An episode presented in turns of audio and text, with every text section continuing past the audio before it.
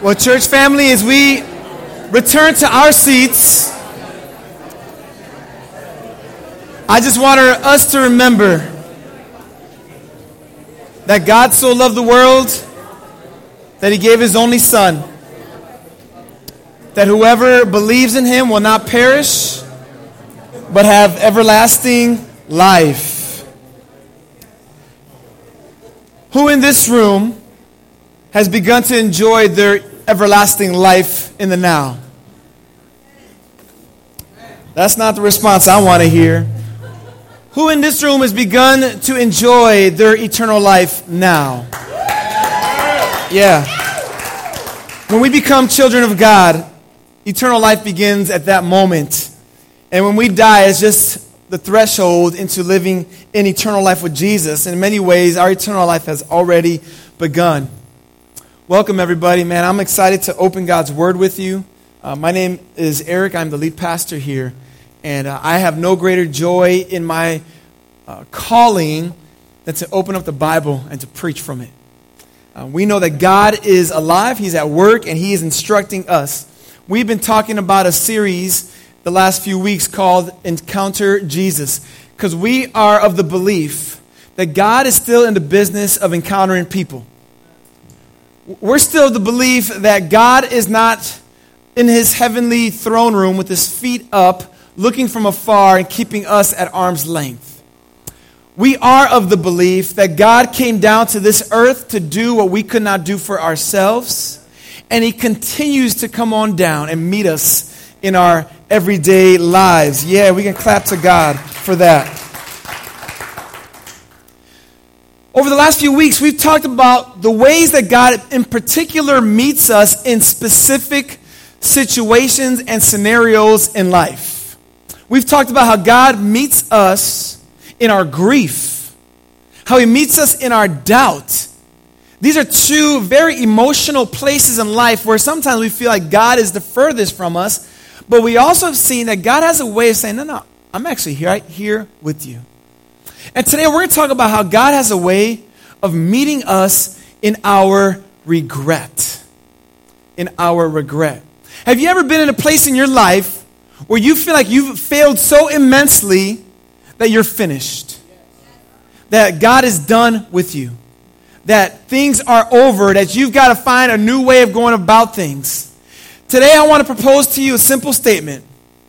I want to propose to you that God's not done with you even when you are done with you. There are times in our lives where we feel like we have disqualified ourselves from being used by God. If that's you today, God's not done with you, though you might be done with you. Maybe you feel like this is the case because you feel like you've let God down. And I want you to know that sometimes it's not just that you feel like you've let God down, Sometimes because you actually have let God down. That's something that oftentimes that doesn't ring too well in our ears. Like, Pastor, like lift me up here for a moment. No, but let's be real honest. You and I let God down. God is gracious and loving, but that doesn't mean we can't hurt his heart. That doesn't mean we can't quench God's Holy Spirit. That doesn't mean that God doesn't grieve over our choices, our words, and our actions. We have done and do things that let God down. And because of that, sometimes we then, though, feel that we are disqualified. That, though, is not a necessary conclusion that follows letting God down. I want you to understand that God is a God who is gracious. The word grace shows up a lot in the Bible. And a lot of us don't understand grace, and that's why we oftentimes feel very guilty when we think about God. We feel like God is mad at us, and we feel like we're done with. We have to understand this grace came at a cost, okay? God's grace didn't come freely, it, it's offered freely, but His grace was purchased by the blood of Jesus. We also need to understand God's grace transforms us. So when we feel like, and we actually have let God down, Grace says, yes, God is merciful, but learn from your failure and don't go back to that place. Grace tells us that guilt is not all bad. hear me. We want to alleviate that feeling of guilt. But you need to understand there's a place for guilt in your life because guilt does something important. You know what it does? It points you to Jesus. It, it brings you to the place where the Bible calls repentance, where you turn away from your sin. Grace also then tells us that when we come to God, He says, I forgive you after we've sinned against Him. I got one person here with me. All right? All right? Like, this is important because a lot of times we feel like God's done with us because we've failed but then we've misunderstood the offer God has put on the table. And He's saying, when you have failed, come to me. And when you come to me in your brokenness and your shame and your guilt, I will forgive you. And then at that point, shame and guilt has no business with you because I had taken care of it. This is what God has done. God's not done with you even when you're done with you. Or in other words, guilt guilt has a lock, but God's got the key. Today we're going to look at somebody who was filled with guilt and regret, who stood in the very shoes you and I stand in when we have screwed up, when we have let God down, when the Holy Spirit has put in our heart to not go to that place, and we quench the Spirit, put Him aside, and go. You've ever done that? You've ever sensed in your heart that God is saying, Speak up for me right now, and you have found every reason to not do it. You've ever had a time where God's saying, Speak up for injustice because I'm a God who is just. And in, for fear of what people will think of us, we stood silent. Or maybe, like the person we're going to look at today, you have flat out denied that you follow Jesus. When the pressure was too heavy, you see, guilt has a way of locking us up, but God has a key for us.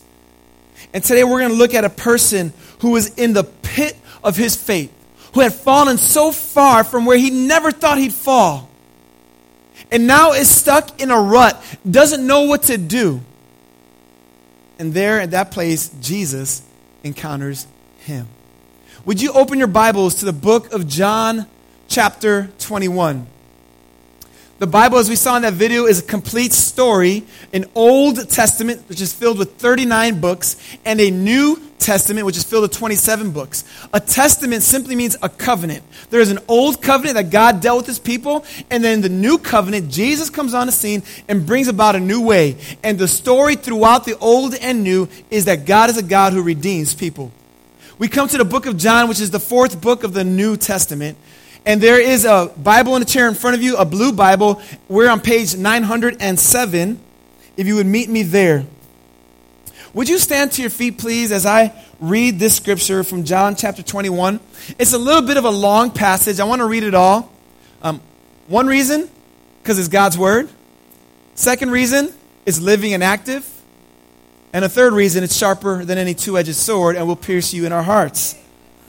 And so let's read it for those very reasons. After this, that's after what happened last week when Jesus revealed himself to Thomas after he rose from the dead. After this, Jesus revealed himself again to the disciples by the Sea of Tiberias. And he revealed himself in this way Simon Peter, Thomas called the twin, Nathanael of Cana in Galilee, the sons of Zebedee, which are John and James, and two other of his disciples were together. Simon Peter said to them, I am going fishing. Can you say, I am going fishing? Am going fishing. They said to him, We will go with you. They went out and got into the boat, but that night they caught nothing. Just as day was breaking, Jesus stood on the shore, yet the disciples did not know that it was Jesus. Jesus said to them, Children, do you have any fish? Fish? Fish? they answered him, No. No. He said to them, Cast the net on the right side of the boat, and you will find some. So they cast it, and now they were not able to haul it in because of the quantity of fish. That disciple whom Jesus loved therefore said to Peter, It is the Lord. When Simon Peter heard that it was the Lord, he put on his outer garment, for he was stripped for work, and threw himself into the sea. The other disciples came in the boat, dragging the net full of fish, for they were not far from land, but about a hundred yards off. When they got out on, on land, they saw a charcoal fire in place, with fish laid out on it and bread. And Jesus said to them, Bring some of the fish that you, ca- you have just caught. So Simon Peter went aboard and hauled the net ashore full of large fish, 153 of them. And although there were so many, the net was not torn. Jesus said to them, Come and have breakfast. And none of the disciples dared ask, Who are you? They knew it was the Lord. Jesus came and took the bread and gave it to them, and so with the fish. This was now the third time that Jesus was revealed to the disciples after he was raised from the dead. Verse 15. When, when they had finished breakfast, Jesus said to Simon Peter, Simon, son of John, do you love me more than these? he said to them, Yes, Lord. Said to him, Yes, Lord. You know that I love you. And he said to him, Feed my lambs. And Jesus said to him a second time, Simon, son of John, do you love me? And Peter said to him, Yes, Lord, you know that I love you. And he said to him, Tend my sheep. He said to him the third time, Simon, son of John, do you love me? Peter was grieved because he'd said to him a third time, Do you love me? And he said to him, Lord, you know everything. You know that I love you. And Jesus said to him, Feed my sheep. Truly, truly, I say to you, when you were young, you used to dress yourself and walk wherever you wanted. But when you are old, you will stretch out your hands, and another will dress you and carry you where you do not want to go. This he said to show by what kind of death he was to glorify God. And after saying this, he said to him, What, family? Follow me. Father in heaven, I pray that you would speak through me, Lord. That your word would come forth in power, in passion, and with great persuasion, not by my abilities, but by the power of your Holy Spirit. Lord, give us ears to hear, grant us eyes to see, and be lifted high, I pray, in the name of Jesus. Amen. You may be seated, family.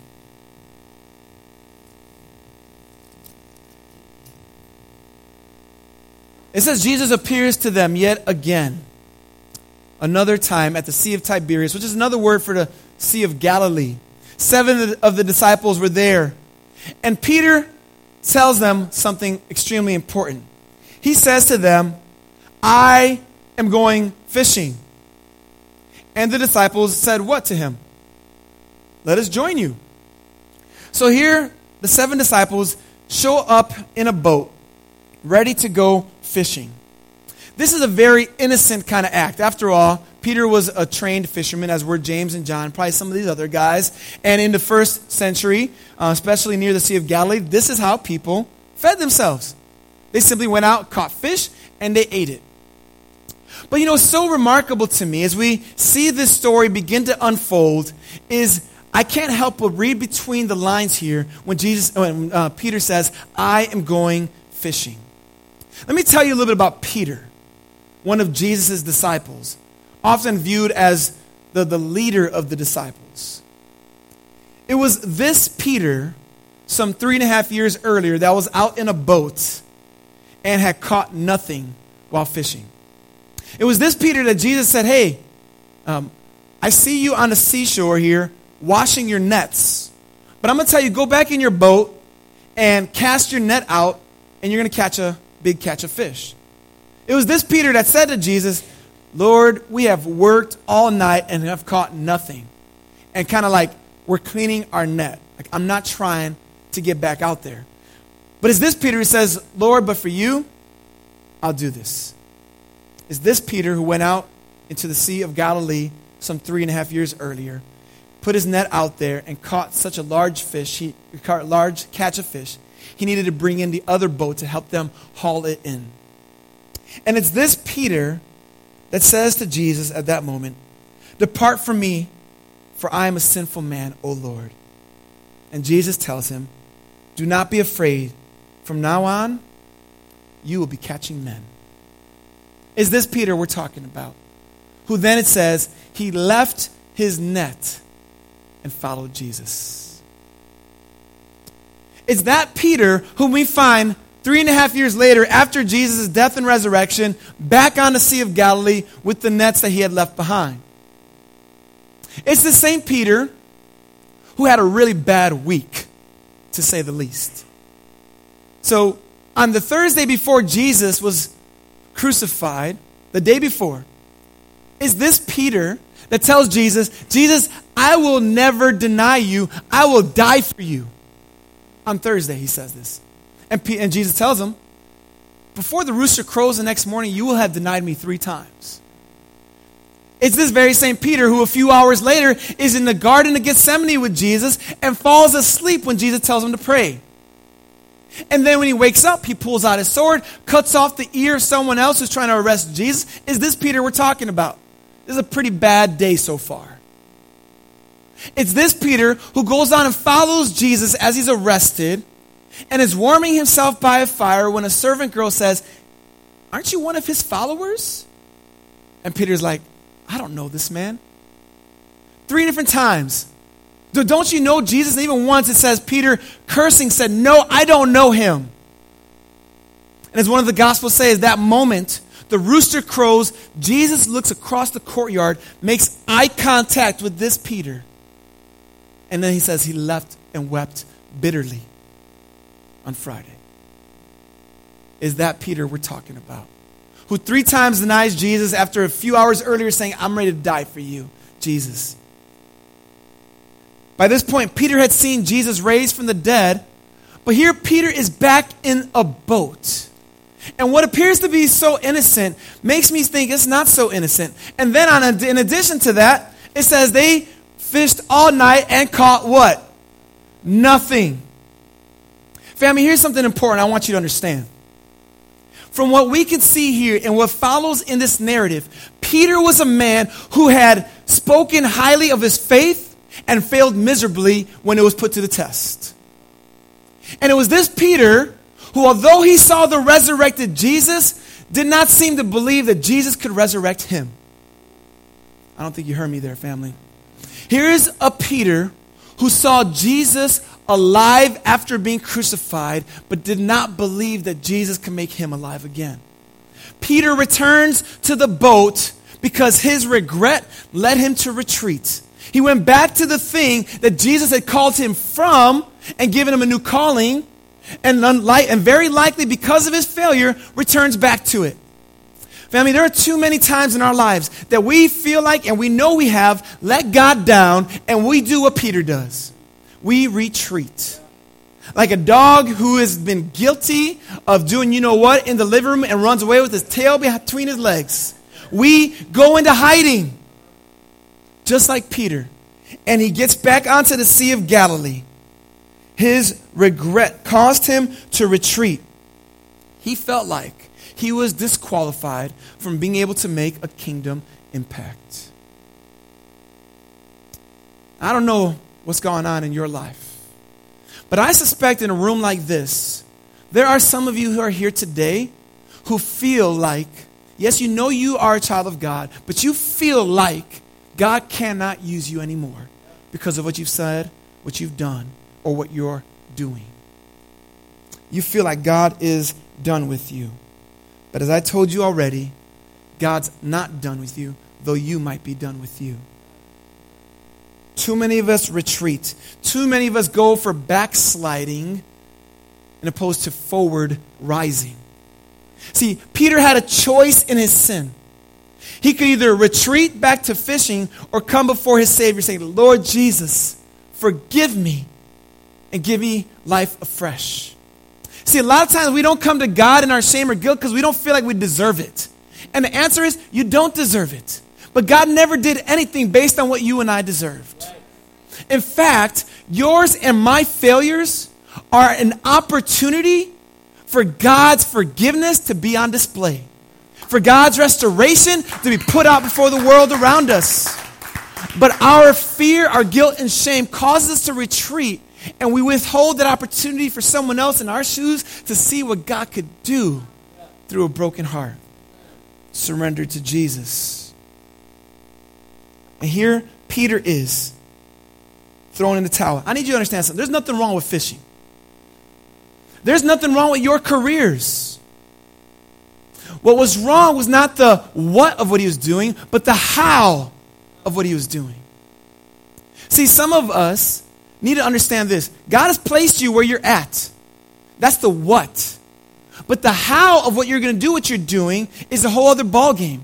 The how you do it is as a representative of Jesus who has a calling on your life. As somebody I heard once say, you are a plumber who is creatively disguised. You, you are truly a missionary who's disguised as whatever you are a school teacher, a medical practitioner, a machinist, a homemaker, a saleswoman, a police officer. You are that, but truly you're just a missionary disguised as that.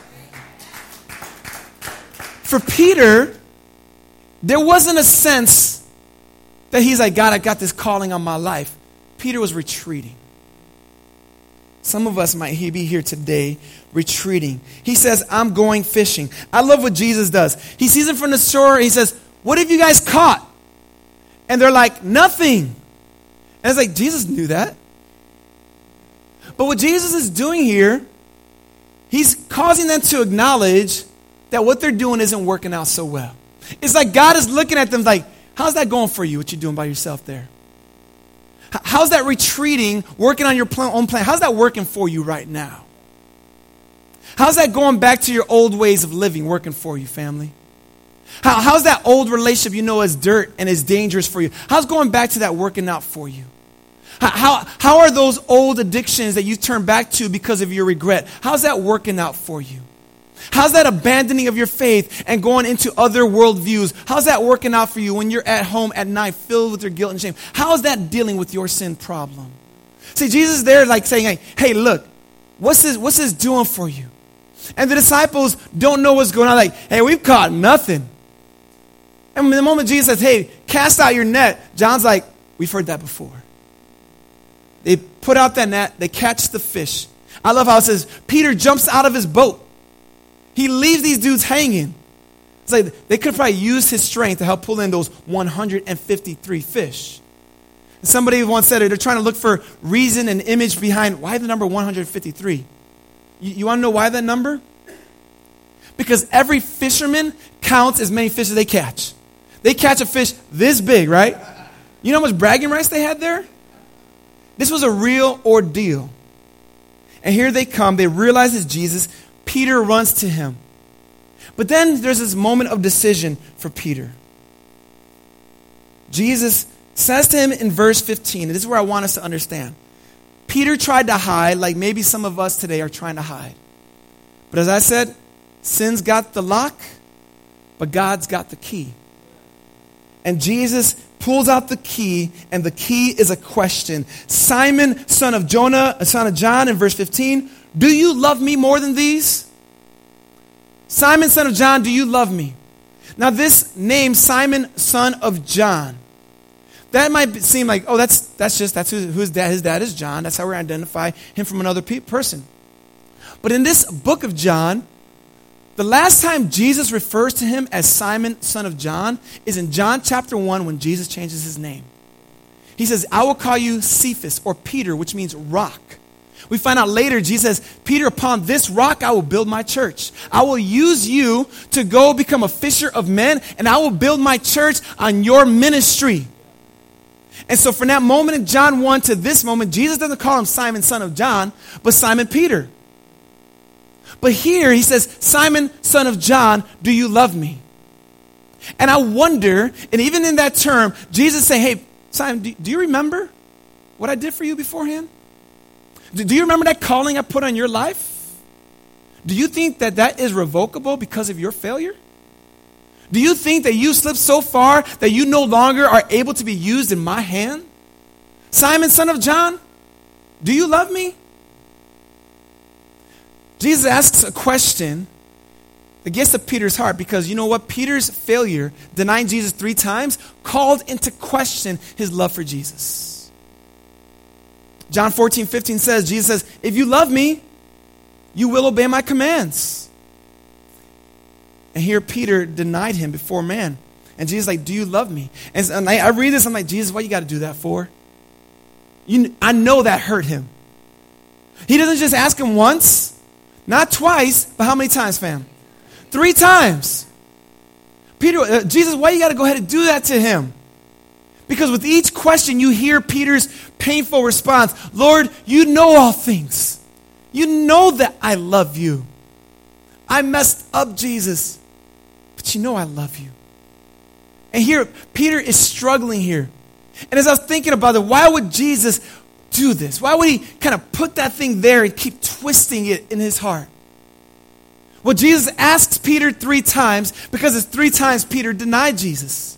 And it's like Jesus saying, For every time you deny me, I need you to hear something. Go and feed my sheep. Go and feed my sheep. Continue the calling I put on your life. Yeah, you fell. Yeah, you messed up but I still got work to do with you. We wish that Jesus would just say that to us without asking the question, Do you love me? We wish that God would not expose the rebellion in our heart, the failures of our past, the choices of our present. God, don't reveal that. Just, just give me a new start. And God, like, no. That new start can't come unless we deal with what happened. And Peter is there in pain and Jesus like, it's all right. I, I, I got you here. See, I opened up this message saying some of us feel like we've let God down. And I said a lot of us feel that way because the truth is a lot of us have let God down. And what Jesus does here, he wants to do for you and I. He wants to get into your heart saying, why did you do that? What's going on in your heart? And then to ask you, do you love me? Do you love me? And Peter says to Jesus in verse, there in verse 17, you know everything. You know that I love you. Peter comes to just say, Jesus, you are omniscient. You are all knowing. You see into this heart. You see how messed up it is. And then when Jesus says one more time, feed my sheep. You see, family, we've all got to do some fishing, some feeding as well. I don't know the kind of call God has put on your life. And I don't know the choices you've made that may have caused you to feel like that's no longer possible. But you got to understand something. You are alive today for a reason. There is breath in your lungs for a reason. And God is not done with you, although you are done with you. Yeah, that's true. It's true. The pain hurts. I was thinking uh, not long ago, our son Levi would go to bed complaining that his legs hurt. And he's like, Bobby, my feet hurt. My legs are hurting me. I'm like, what are, man, are you an old man? Why are you in so much pain? And after Eric and I were talking, I'm like, you know what? Keziah and Lucas used to say the same thing when they were about his age. And then we blink and look back and they're like three inches taller. And so now he's like, Levi, you're growing, dude. You're growing and it's going to hurt. But I know that you want to get bigger, don't you? You, you want to be able to do the things you see older kids doing athletically physically. And with that, though, means you're going to have some growing pains. There is no growth without the pain. And so now when we look at Levi's pain, it's like we're not panicking, like, man, we got to get to the doctors. No, we just know, hey, this is the process from growing as a child to one day a youth to an adult. I think you hear what I'm saying here, family. See, God's like, look, your failures is painful. Your failure is painful and it hurts. But God has a way of taking that pain and saying, I'm going to use that to mature you in ways that you can never dream of. Not only am I not done with you, I still can use you in ways that surpass your wildest imaginations. Let's fast forward into Peter's life here. On the day of Pentecost in Acts chapter 2, Peter stands up now, restored back to God, encouraged in his faith, bold as ever before, and stands up and says, This Jesus whom you crucified, God raised from the dead. and all who believe in him will be saved. And you want to know how many people trust Jesus that day? 3,000 people come to Jesus through the message of this man who was hiding in his regret, through the message of this person who retreated in his shame. Jesus like, I can surpass what you're going to do. But at the same time, Jesus like, but it ain't going to be easy, Peter. He says in verse 18, Truly I say to you, when you were young, you used to dress yourself and walk wherever you wanted.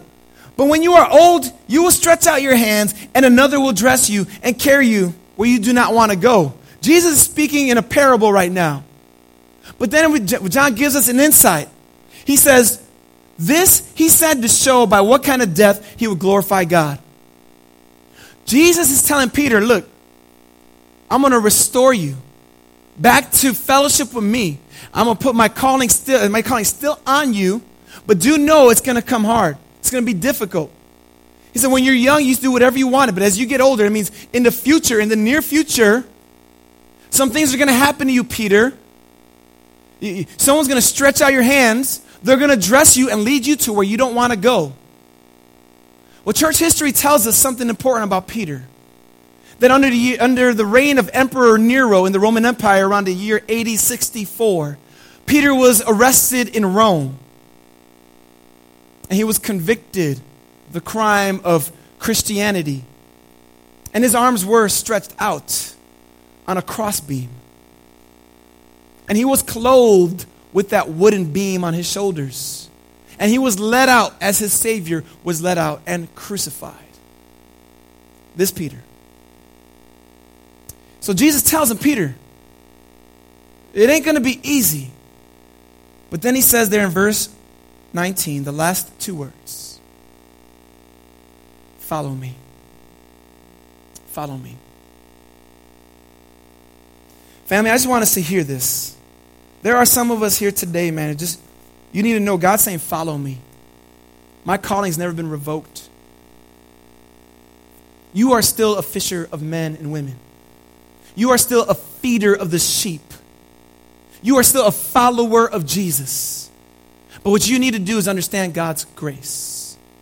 The grace that came at a cost, the grace that wasn't free, but the grace that takes your guilt and shame and brings forgiveness and says that, that guilt, that shame is gone. That's our Jesus. That's our God. All this happened to Peter because he was encountered by the living Jesus in his regret. If Jesus doesn't raise from the dead, there is no story like this for Peter. He is a fisherman to the day he dies without a call. Let me put this in some comic book terms for some of y'all, because that's how I think a lot of us understand.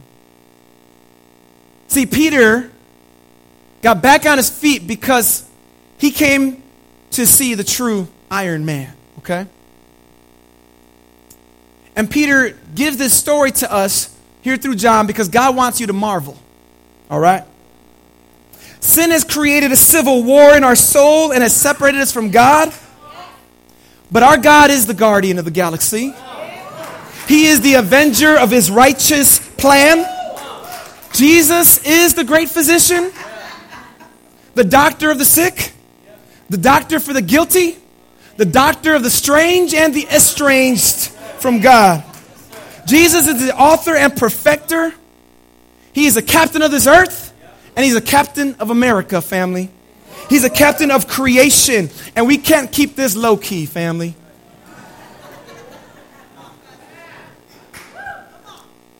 At the cross, Satan thought he had won the infinity war. But little did he know, on three days later, God dropped the end game, fam. Yeah. Sin's got the lock. But God's got the key. You might be done with you, but God's not done with you. Because at Calvary, God took your sin and He took your shame, He took your guilt and put it on His shoulders. And the wrath of God that you deserve was poured on Jesus. He was placed in the grave, and at three days He would raise. And He would raise to give you victory and to say, My calling will not fail. My work in your life will not fail. He who began a good work in you will complete it. So no matter how far you've gone, God can reach for you there. No matter how lost you are, your God can reach you there. There's nothing you can do. Nothing you can do that separates you from the love of God. We need some people who are going to stand up for God's glory and say, Lord, I know you got a plan. I've failed you, but God, I believe you can bring me back. Jesus is still encountering people today, family. He is still changing lives today, family. And I want to get this extra personal with you because I want to invite two people to come on the stage right now. Gabi and Joanne, would you come on up? Because Jesus is still encountering people. And I want you to know how he encountered this couple.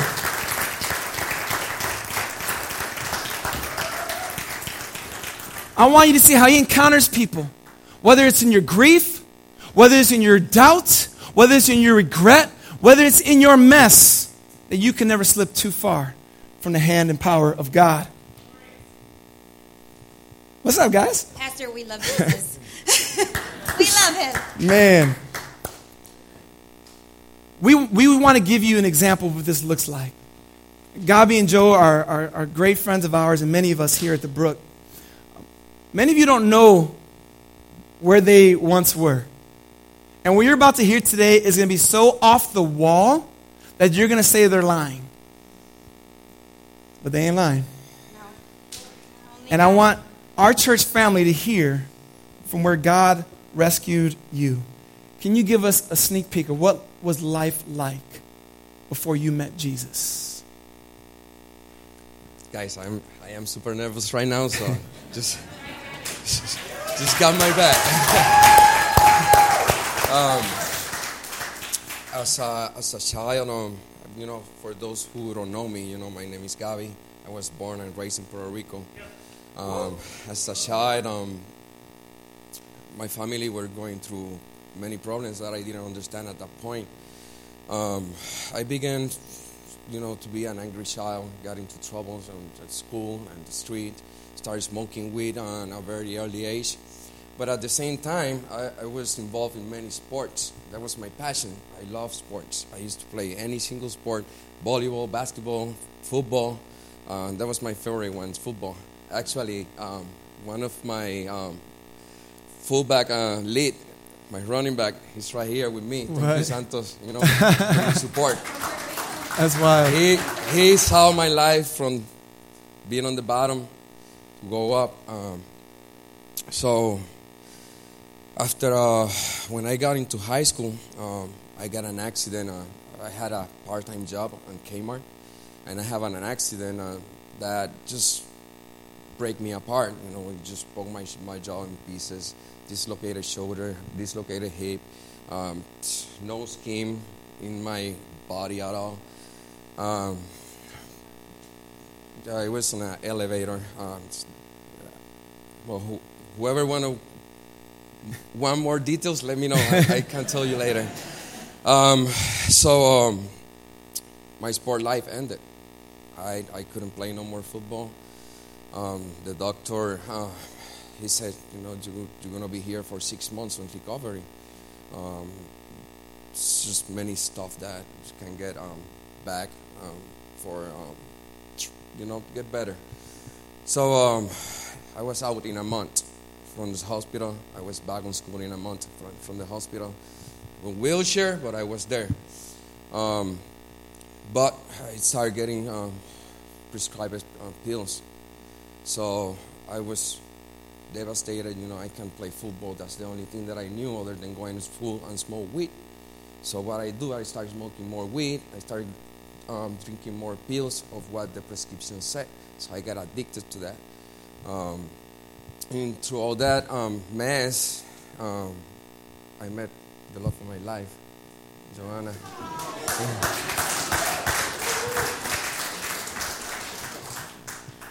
So I wish I can say that I, I was Gabi's rescuer and I helped him and, you know, when we met, but I was as messed up as he was, unfortunately. So a little bit of background on me. I was born here, raised here in Chicago. Um, I come from a single parent home, and that parent was my dad. Um, my mom left us at a very, very early age. And because of that, um, I struggled with a lot of uh, rejection, the feeling of rejection, abandonment, not of the feeling of not being loved, um, blame, like I, I, didn't know what was happening, why it was happening. She was in and out of our lives, um, but she was never a constant. So, growing up into a, a teenager, I became very rebellious um, and got into a lot of trouble. Um, and we overwhelmed my sister and I. My dad was raising three kids by himself, and we overwhelmed him to the point where um, he said, "You know, Joe, you got to go to Puerto Rico with your grandmother." And I was like, "What?" Um, so there goes that that rejection again. It was a very deep, deep hurt. I didn't understand that my dad was trying to do what was best for me at that point. Um, so I went and I and I and I started living at my grandmother's house, and my goodness, that that that feeling of, of unwanted of unwantedness and not being loved it hurt me so deep that when I was 16, I, I tried to commit suicide. Um, and praise God, He had a bigger plan for me. that didn't happen. Um, but from that, um, my grandmother really nurtured me. So even looking in hindsight, my, God restored that. My, me not having a mom you know, my grandmother stepped in and she nurtured me and she became my mom and she loved me. And, and so for my high school years, I, I was good, right? Or I thought I was good. Um, out of high school, I entered into a, a very bad relationship. And um, for all the wrong reasons, I got married. Um, looking for love in all the wrong places. You guys have heard that, right? Well, that's true. so don't do that. Um, and so that ended up in a failed marriage. So I have like all this baggage with me and still carrying um, a lot of uh, rejection, the feeling of rejection, abandonment, and, and just now anger too. You know, like I, I was a complete mess. Um, so I, I started hanging around with the wrong crowd, even as an adult. Um, we make dumb choices, right? And this crowd was using a lot of drugs. And so I started using a lot of drugs. And at this point, I was a single mom with Freddie. And um, Freddie was uh, being taken care of by his grandparents and myself. Um, but yeah, and in the midst of all of that, I met Gabi. And one broken person, another broken person, both addicts at that point, we got together and, well, we spiraled like really bad into years of, uh, of addiction and, you know, in those years we got married and we had Guillermo. Um, yeah, but our our drug use wasn't recreational where we would just use it, you know, sometimes and on the weekends. No, it was an everyday thing. We needed drugs to live. That's it. Period. That was our lives. That's who we were, and um, and it was really hard for us um, to live that life. But I mean, at the same time, we were just numbing ourselves. That's what we were doing. We were looking for, you know, not to feel all these things that we had gone through or whatnot in, in our past. And, and that was, you know, what we thought was our answer. Yeah. yeah. So.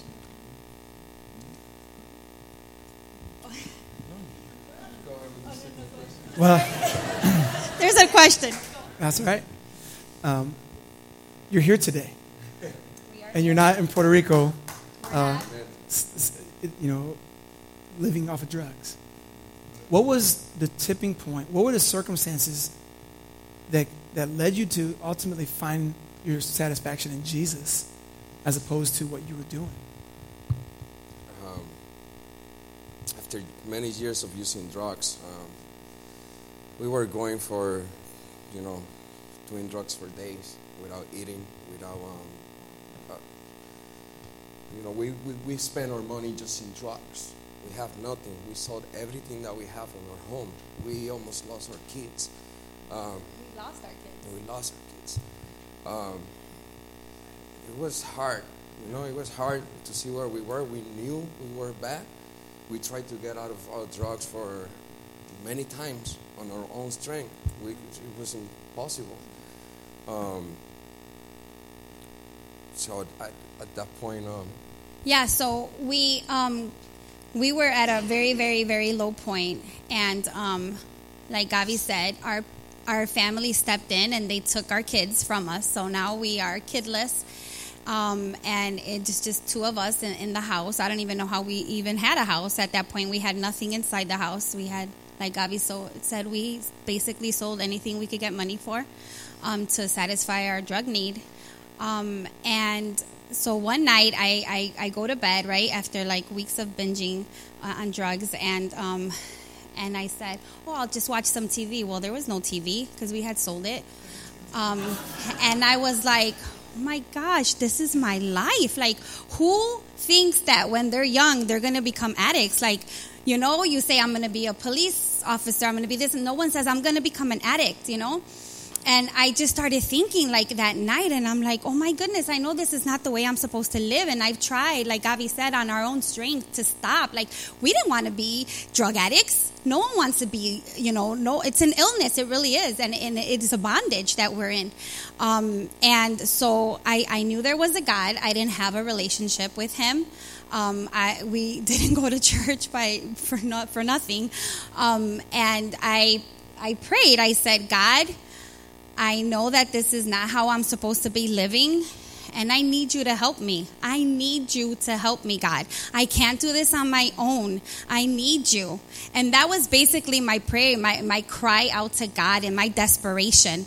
And the very next day, my sister, who was living in Chicago at this point, um, she calls me and she says, Hey, I'm going to Puerto Rico in a couple days. And I was like, What? You're coming to Puerto Rico? And I knew that she was going to know right away that we were messed up you know, and my dad was going to know, and he we, he didn't know anything that was happening. Um, and so she comes to Puerto Rico, and sure enough, she right away she starts she takes action. She calls my dad. My dad's like you bring your sister home. Don't come home without her you know and we're gonna figure things out but you need to get her out of there. And so not willing right fighting and everything i left with my sister. Gabi stood in puerto rico. And um, yeah, and um, a couple months later, um, I came back. My dad said, you know, Guillermo got sick in Puerto Rico, and so my dad said, go get your family. So I, I went back to Puerto Rico, and um, came to live in Chicago with Gio and Freddie. Um, and yeah, and so now we're living in Chicago, and we're basically clean, right? But we, we still have a lot of issues that we're dealing with. Um, and Guillermo, He's about four or five at this point, and God uses Guillermo in, in a mighty way. And, and there's so much to that story, and I would love to share it with you guys with, with details because there's so many examples of how God God used him. Um, but for time's sake, right, I, I'll just give you a little snippet. Um, he was very young, he didn't know anything about church. We never went to church you know, we never spoke to him about God, yet God was drawing Guillermo to him and drawing us to him through Guillermo. He kept, uh, Guillermo kept talking about wanting to go to church and who is God and wh- why did Jesus die for us? All these questions I had no answers to. Um, one specific night, I remember him saying to me, I was putting him to bed and he said, Mom, you know what? God wants us to go to church. And I'm like, okay, Gio. He's like, no, Mom, Mom, God told me. And I was like, what? What do you mean? God told you. And I'm thinking, I mean, it was, it, it sounds crazy. And I'm like, okay, hold on, wait. And then I, the first thing that came to my mind was like, this kid is schizophrenic because he's hearing voices. I go, wait, is it like a voice that you hear? Is it a man's voice? Like whose voice is it? Where, how do you hear this? Is he saying other things? And he says, no, mom, I just know it in my heart that God wants us to go to church. So I had a friend, and most of you guys know who she is, Limari and, and Tony Navarro. They've been childhood friends of mine, um, and um, I, I, never lost touch with Limari. At this point, Limari, she's uh, her and her husband are pastoring a church, and so I tell her about Guillermo off and on we'd talk and she'd call me to share the gospel and I'd be like, no, I gotta go by. And I'd hang up, literally I would hang up on her. But she would, she kept calling me, kept calling me. So I tell her about Guillermo and she says, hey Joanne, you know what? God is draw, God is calling you guys through Guillermo. So years later, I, I, paid no mind to that. Years later, we had a birthday party for Anthony, my, my third boy, and she comes to the birthday party, and I said to Guillermo, guess what? That girl who knows Jesus, she's here. Go talk to her. True story, true story. That's a true story. So Guillermo goes up to Limari and he's like, Do you know Jesus? And so she starts answering all his questions and she says to him, How embarrassing. She goes, Do you have a Bible? And he said, Yeah. So he goes and he grabs these papers that he, because he always asked me for a Bible and we never bought him one. And so he was making his own little Bible. with the stories that he knew, um, you know, the books that we had bought him because he asked for them. Um, and so then he says, Mom, promise me you're going to take me to church. And I said, Okay, I will. So I did. I took him to church, and we. I had never been to a church. Um, you know, I, I, went to a Catholic, you know, church here and there, but never to, you know, a Christian church. You know, a, a evangelical church. So uh, I walk in, and I felt like, oh, this is weird. This is so out of place. Like I, I don't even know what to think of it. But Guillermo, he's like all happy, and you know, and I'm like, okay. So as soon as service finished, I left, and. Um, two weeks later, I made excuses every Sunday not to take him back. And um, two weeks later, he started crying. He said, Mom, but you promised you were going to bring me, you were going to take me back to church. And at that point, I already had felt God like tugging at my heart. You know, He was already at work. God's never, He's always working. Yep. Always. Even when you don't realize it, He's working. So, so I take him back and, um, when I walked in, there was a different feeling that I got. I, I wasn't like, I didn't feel out of place. I, I, I felt peaceful. I walk in, I sit down, and the worship starts. And the first song was Came to My Rescue. And we sing that song here at the Brook all the time. And the lyrics that got to me was um, I called, you answered, and you came to my rescue. Yeah.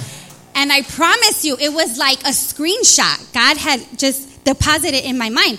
And I remember praying in my bedroom that night and I said, God, I need you to help me. And he he answered me. And I'm thinking like, "Oh my goodness, wait.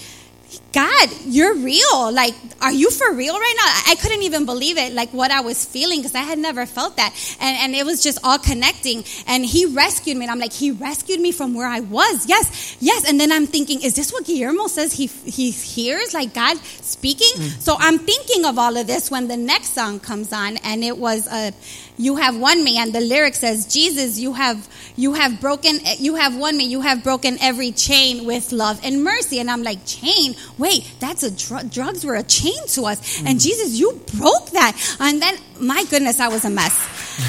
I was like i said oh i'm not gonna cry but i couldn't help it. I was so overwhelmed. And then i thought oh my goodness god you don't reject me. Like, you know me, you don't, as a matter of fact, God, you've pursued me my entire life. Like, I think back, like my sister, all, that's no coincidence. That was all God.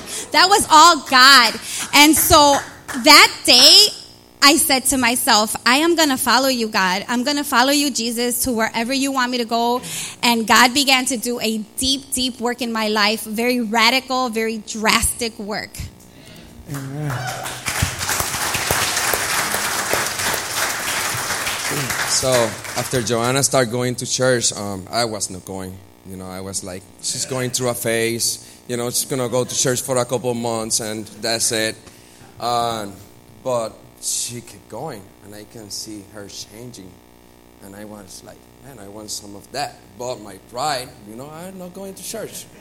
You know, um, she invited the Navarros one night um, at, at, the house for dinner, and at the end of the dinner, um, they pastor invite me to, to service, and I can't say no to the pastor. like, oh man.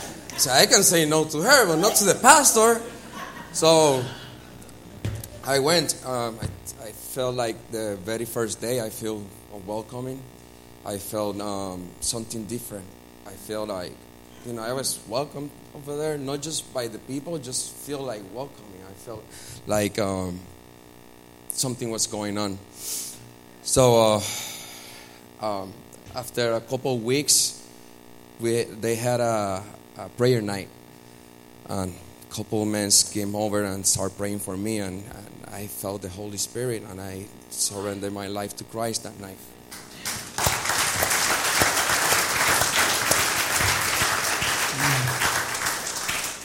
I, I, know we've got to wrap this up. My goodness, I, no, I want to. I want to keep talking. Where it's like, um, brief, maybe one statement.